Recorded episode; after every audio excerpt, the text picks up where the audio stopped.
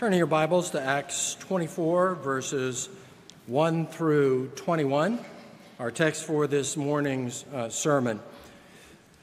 Christianity is, is not a neutral entity. Uh, Jesus said, Do not think I have come to bring peace on earth. I did not come to bring peace, but a sword. For I have come to set a man against his father, a daughter against her mother, and daughter in law against her mother in law.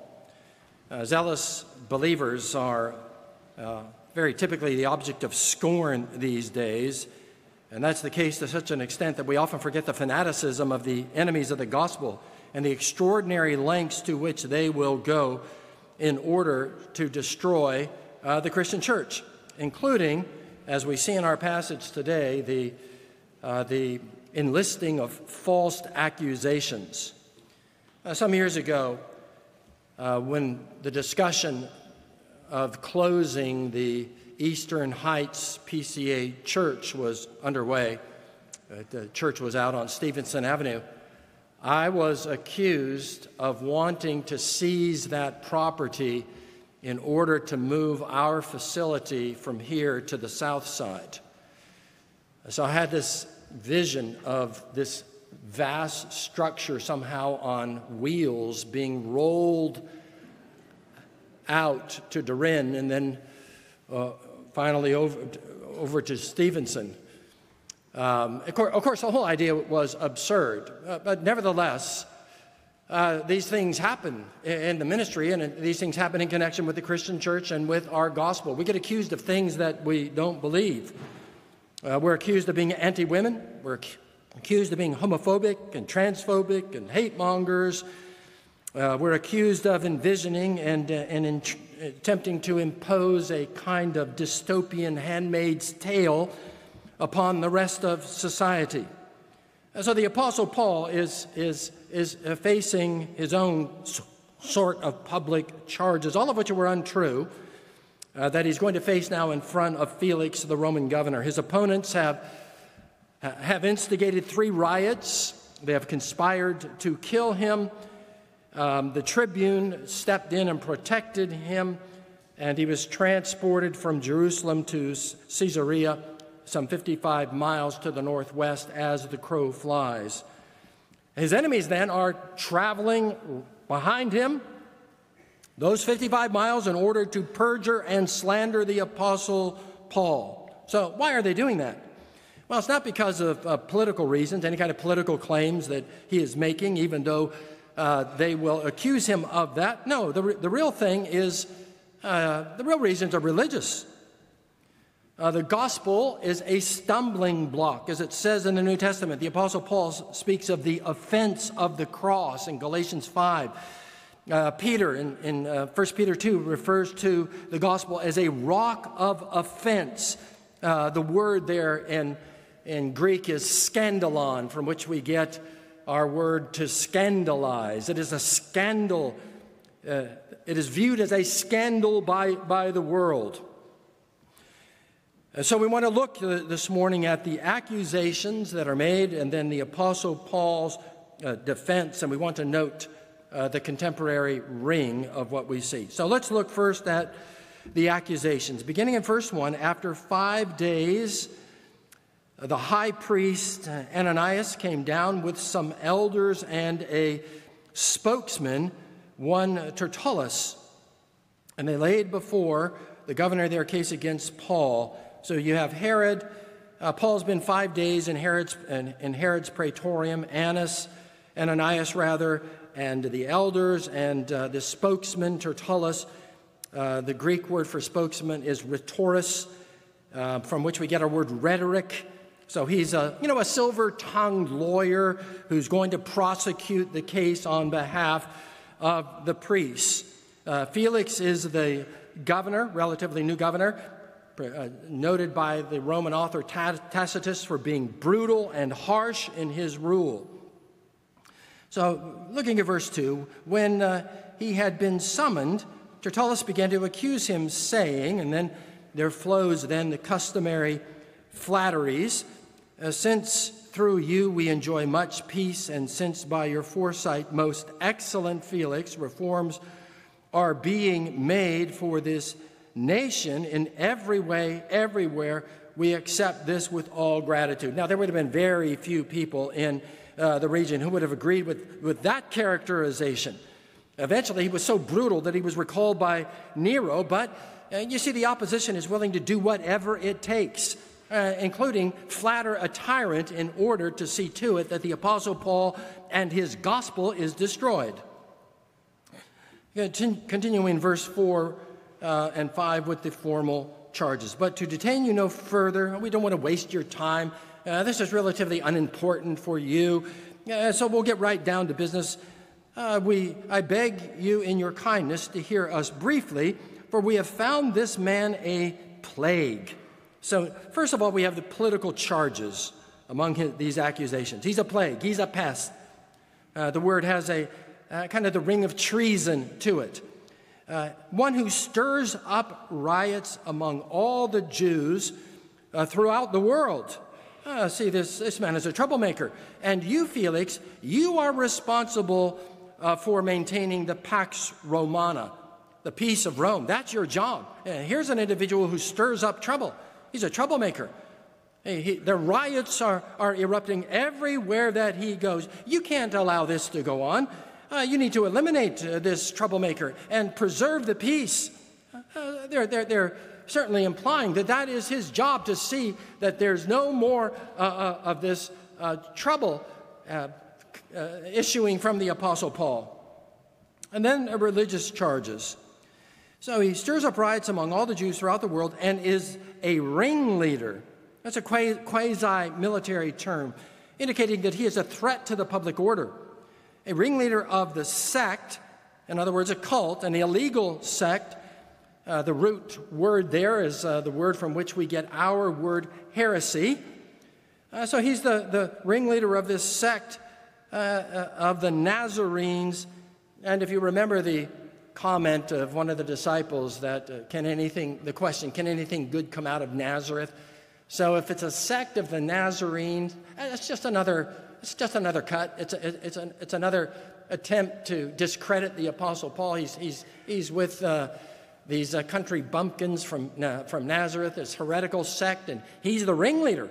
He's the one that's, uh, that's spreading all this, uh, these problems. Uh, he is the one who is the threat to the, the public order. And so he is one who needs to be suppressed. Continuing in verse 6, he even tried to profane the temple. But uh, we seized him. Uh, by examining him yourself, you'll be able to find out from him about everything of which we accuse him in uh, verse, uh, verse 8. So, among the background information that I think is helpful to know is that uh, Judaism was a legal religion. It was a hard fought battle by the Jews to gain that status. And it meant that they resisted the cult of the emperor, which they refused to participate in. They refused to call Caesar Lord. They refused to compromise Old Testament religion. And so they eventually, through much suffering, they gained legal status. And, and what the high priest, and uh, through his spokesman, is meant to be saying is that they are not one of us, Paul and uh, these Nazarenes. They are not one of us. They should not be considered a, a protected religion. No, he is the ringleader of a cult, of a sect, and a dangerous one of that. And further proof that he's not one of us, he did that which no Jew would ever do. He profaned our temple. So all of this is, is untrue. But I, I think that we should notice, uh, even, even as in, in verse 9, they all kind of gang up on, on him. The Jews also joined in the charge, affirming that all these things were so. It's, I think it's important to recognize that falsehoods and lies, they, they gain ground because there's always an element of plausibility in connection with them. Uh, Spurgeon famously said that uh, that falsehoods circle the globe in the time that truth gets its boots on. Uh, and, and, and, so this, this is what we have, we, we have here. Was the Apostle Paul in the temple? Yes. Did he profane the temple? No, he didn't profane uh, the, the, the, the, temple. Um, was the Apostle Paul causing riots? Well, there were riots in connection with the Apostle Paul. See, there's some plausibility. There were riots. They just happened in Jerusalem, they happened in Asia Minor, they happened in Europe. They happened in the Middle East, wherever the Apostle Paul, where there were riots. Was he stirring up the riots? No, he wasn't. But you see, there's that, there's that element of truth. There is that plausibility in connection with the accusations that are, are being made. You know, and we, we face similar kinds of things these, these days. Do, do we believe in male headship in the family and in the home? Uh, yes. Does that mean the hand, hand, handmaid's tale? Uh, there, there's an element of truth in that. We do, we do believe in these things. Do we believe that, that, uh, that, it, uh, that, uh, that uh, marriage is the, the, the union of a, a man and a woman for life? yes, we do. does, does that mean that we're uh, homophobic, as it were, or that we hate everybody that disagrees with us? No, that would be false. We, we, don't hate, uh, uh, we don't hate people that disagree with us. We're commanded by Jesus to love our neighbor and love even our enemies. So there's, you know, there's an element of plausibility. That's, that's, uh, that's where lies gain, falsehoods gain uh, uh, credibility, and, and why they spread so rapidly is because there's an element of truth that, that takes hold in, in the understanding of other people. So, is the, um, is the Apostle Paul going to uh, defend himself or not? So, I want to draw out what we've seen in previous weeks as well. You see, there are those who would say, oh, you know, you know just. Uh, you know, just continue to, do, to conduct your ministry, Paul. Don't respond to the charges. Trust God. Don't defend yourself. Uh, just uh, just uh, speak the truth. Don't uh, respond to the charges that are being, being made. Um, uh, you, you, need to just let, let uh, God handle these things in his, in his own way. So we've not seen that to be the case with the Apostle Paul in previous weeks. No, he, he, he, he claims his rights as a Roman citizen. He claims his right uh, uh, as, as a Jew under Old Testament law. He, he will appeal to co belligerents, the Pharisees, to join with him in defending the doctrine of the resurrection. And, and what we see here is that the Apostle Paul is going to do the same. He will respond to their charges and defend himself. The implication being, if he doesn't defend himself, uh, he will be assumed to be guilty of the crimes of which he is accused. So let's look then at uh, his defense. I want us to note that he omits referring to his accusers directly. Uh, he doesn't make any counter charges. I mean, I mean, there are things that he could say. He could say, Look, these people had me bound. These people have insulted me. These people have lied about me. These people beat me and conspired to kill me and had me imprisoned. He doesn't respond to any of that. He merely responds to the charges. So, beginning in verse 10, and when the governor had nodded to him to speak, Paul replied, politely, we note, and yet categorically denying the charges. Knowing that for many years you have been judge over this nation, I cheerfully make my defense. Uh, number one, to the charge of does he stir up riots? So we're looking at his defense. First defense is does he stir up riots? Uh, you can verify that it was not more than 12 days since I went up to worship in Jerusalem. I've only been here 12 days. That's not enough time to organize riots. I just arrived. And, and, and uh, you know, I don't, I don't, I don't have a, a social media account. I, I, can't organize a flash mob in, in a matter of just a few hours or just a few days. I've just been here for a short time.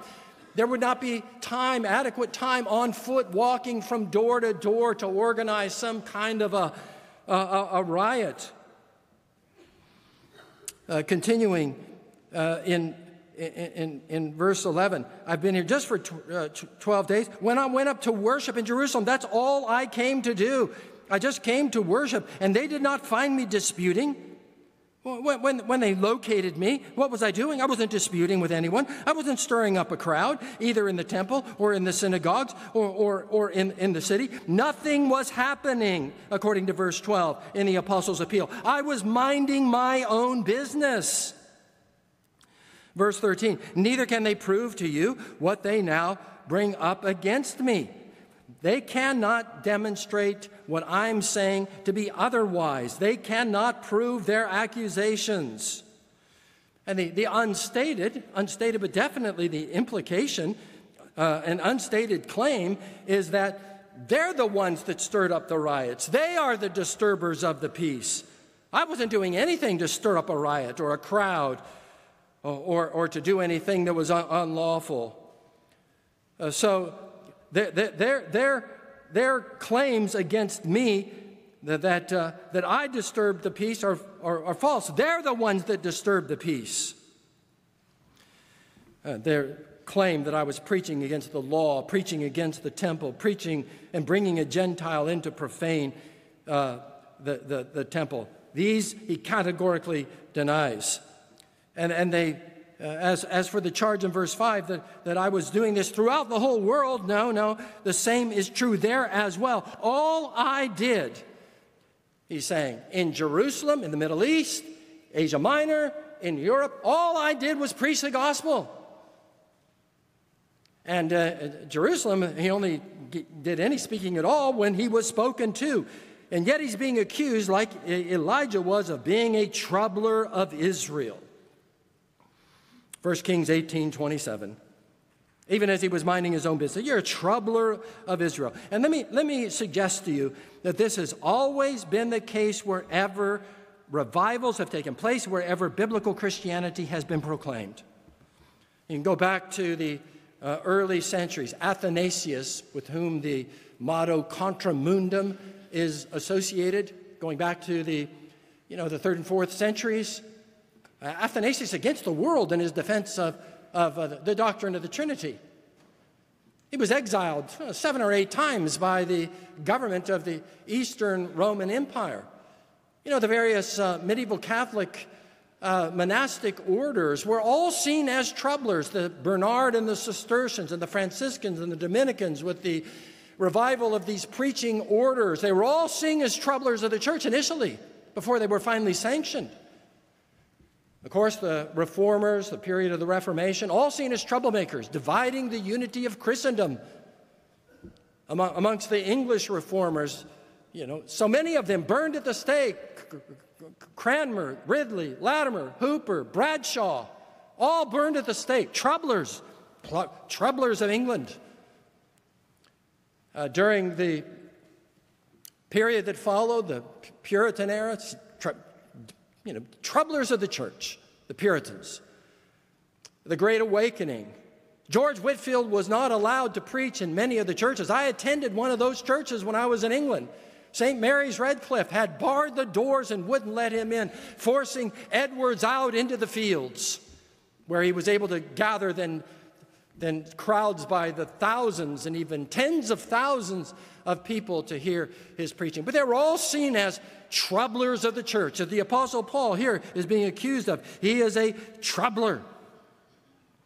I think that what we see here is, is, is what uh, today is commonly called projection. Those who accuse others of division often divide, who accuse others of polarization, accuse us of polarization. They polarize. If we're accused of uh, uh, disruption, it's by those who disrupt. If we are uh, accused of being unloving, it's people who don't love. Know, I've, I have found over the years that when uh, someone comes to me concerned that we are not loving enough in this church, I, I start to duck right away because I know I'm about to hear about the most unloving things that I have ever heard. There's tremendous irony in this phenomena of projection. And, and so that, that's what we see here. They're, calling, they're accusing the Apostle Paul of the very thing that they had done in stirring up these, these riots uh, against them. So uh, beware, beware of this phenomena. You know, when you point the, the finger at, at, someone else, just beware of this, uh, this problem that we all have uh, of accusing others of the very thing of which we are guilty. This is what Jesus was saying when he said, Judge not, lest you be judged. Beware of trying to pick the speck out of your brother's eyes when you have a log in your own. But this is what we do, and this is what is common, and this is what we see so often in the in the, the, the realm of the church and in, in, the political realm uh, uh, as well. Second charge is that he was a cult leader. back to verse 5, he's a ringleader of the sect of the Nazarenes. Uh, what's the Apostle Paul's answer to that? Verse 14. But this I confess to you, not the crime, but the, the following conviction. This I confess to you that according to the way, which is the one of the favorite terms of self designation among the earliest Christians, which they call a sect, but it's not. I worship the God of our fathers, believing everything laid down by the law and written in the prophets. That word worship is uh, the word from which we get our word liturgy. And the Apostle Paul is simply saying here, I preach the old time religion. I, am preaching the, the, religion of the law and the prophets, uh, which represents the whole of the Old Testament. Mine is the religion of Abraham, Isaac, Jacob, Joseph, Moses, Joshua, the prophets, John the Baptist, Jesus. Believing, he says in verse 14, all that is laid down by the law and written by the prophets. We're not, we Christians, we're not a heretical sect. We're Orthodox. We're, we are not departing from the Scriptures. We are the fulfillment of the Scriptures. We don't contradict the Old Testament, we complete the Old Testament.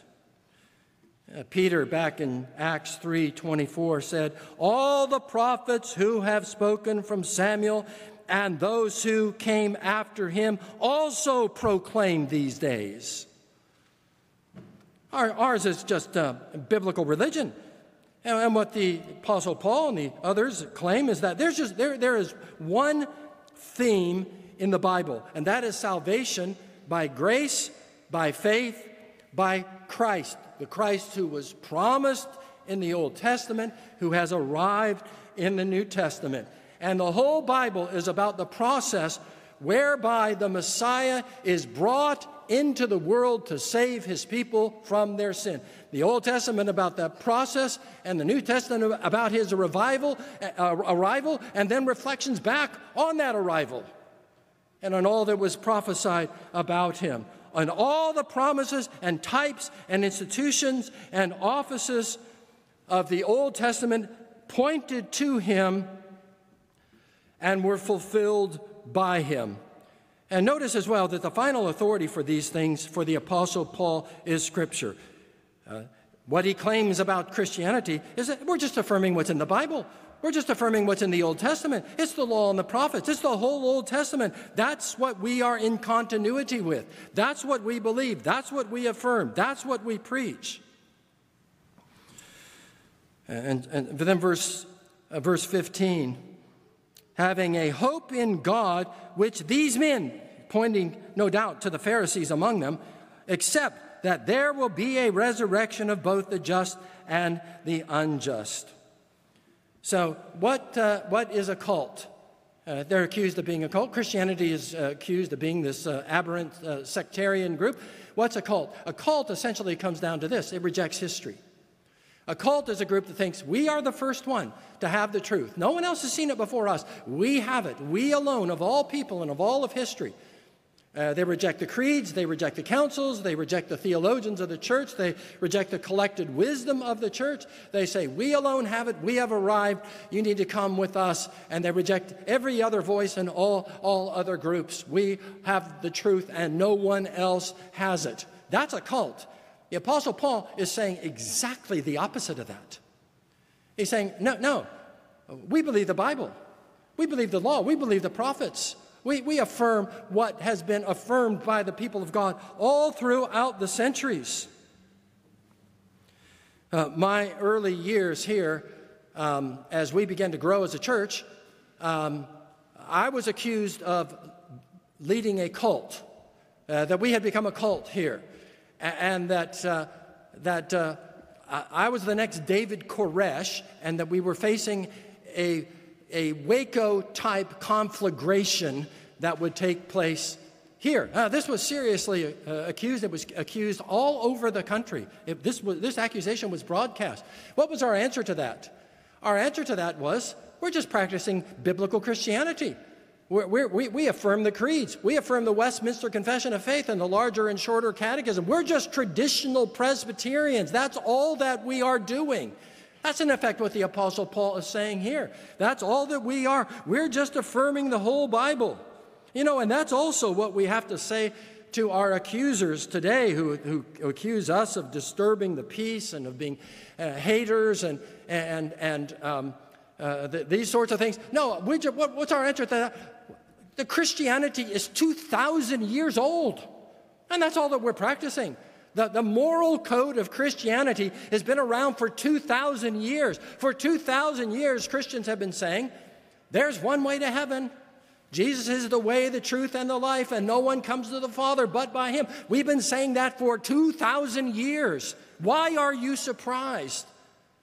We're not some new group saying something unusual. We're not saying something bizarre, something out of the ordinary, something unprecedented, something that's never been said before.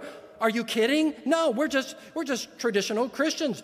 What we say about Christian doctrine and about Christian morals is basically what everybody has said for 2,000 years, whether they're Roman Catholic or Eastern Orthodox or one of the many branches of Protestantism. We stand in continuity with them.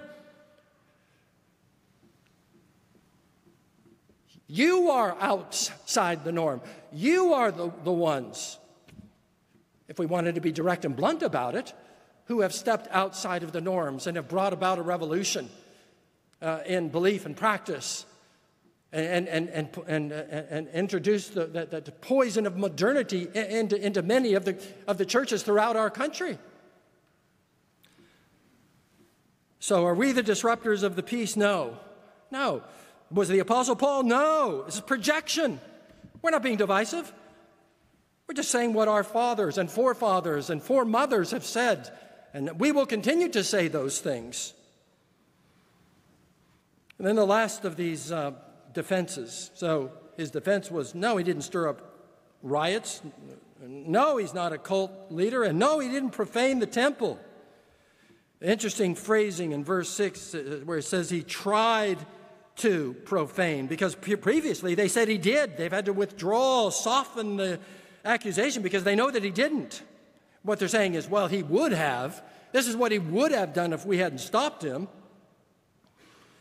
And uh, their reference to uh, speaking against the law and the prophets, that's been dropped as well. So even though the Apostle Paul asserted it, they didn't bring it back up because once again, they were falsely accusing him and they knew it wouldn't stand in a courtroom under oath. So in verse 16, uh, the apostle goes on So I always take pains to have a clear conscience toward God and man. I try to do what I know to be true and right. I take pains, I labor to do what's true and what's right, always. Now, after several years, I came to bring alms to my nation and to present offerings. That's all I was doing. That's all, that's all. And while I was doing this, they found me, and they found me what? Purified in the temple. I had even observed the regulations regarding uh, purification rites. They found me purified in the temple without any crowd or tumult. But some Jews from Asia, they followed me again. The fanaticism of the, of, the, of the opponents followed me to hundreds of miles from Asia Minor. They pursued me. They ought to be here before you and to make an accusation uh, if they have anything against me. In other words, put them under oath and make them make the claims that they've made about me. Verse 20, or else let these men say themselves say, What wrongdoing they found when I stood before the council. Other, verse 21, than this one thing that I cried out while standing among them, it is with respect to the resurrection of the dead that I am on trial before you this day. So, what's the apostle done? He's brought them back to the real issue. What's the real issue? It's Jesus and the resurrection. You see the last, the last sentence there? Hey, here's what I'm on. Here's really what this is all about. It's, it's all about the resurrection of the dead. It's all about the Jesus whom Paul uh, proclaims and that he has risen from the dead. So he's, he's rebutted the, the accusations, and I think that we do the same thing. We preach and we defend our moral code. We preach and we defend male headship in the home and in the church. We preach and defend the normativity of marriage as one man and one woman for life. We defend the male female binary. But we know that the real issue to which we want to return again and again and again is Jesus and the resurrection. Who is Jesus? Who was raised from the dead and who is alive and reigning and one day will return, what are you going to do with him? How will you respond to him? That's the crux of the matter. That's really what it all comes down to. Will you deal with Jesus? Will you recognize that He is the Savior and the Lord? And so will you repent of your sins, put your trust in Him, and submit to His Lordship over you through His Word? That's what it all comes down to. That ultimately is our message. And yes, we defend ourselves where we're falsely accused. Yes, we want to clarify what we mean by what we say. No, we're not going to retract the Christian moral code or household uh, code no, we believe all those things because we're under the lordship of Christ. But the thing that we really are all about is Jesus and the resurrection. The risen, ascended, living, returning Jesus before whom we will all stand and who will judge. What will you do with him? Uh, will you hear him? Will you hear his call to you? Will you hear his call to repent and believe and be saved? Or will you walk out of here and walk away and never look back? May it not be so. May the opportunity to receive the forgiveness of sins, to be reconciled to your Maker, and to know that you have eternal life not be missed, not for another moment, as we pray together. Our Father in heaven, we give thanks, O Lord, for the, the great ones that you raise up to lead and defend your church. We rejoice in the Apostle Paul and his labors to spread your gospel and to defend that gospel. And above all else, to preach Jesus and the resurrection. And oh Lord, we pray that we might be faithful to defend our, our faith from the false accusations as they begin to multiply all around us today. And may we be faithful to defend it, and may we not lose sight of the heart of the issue Jesus and the resurrection. As we pray in his name, amen.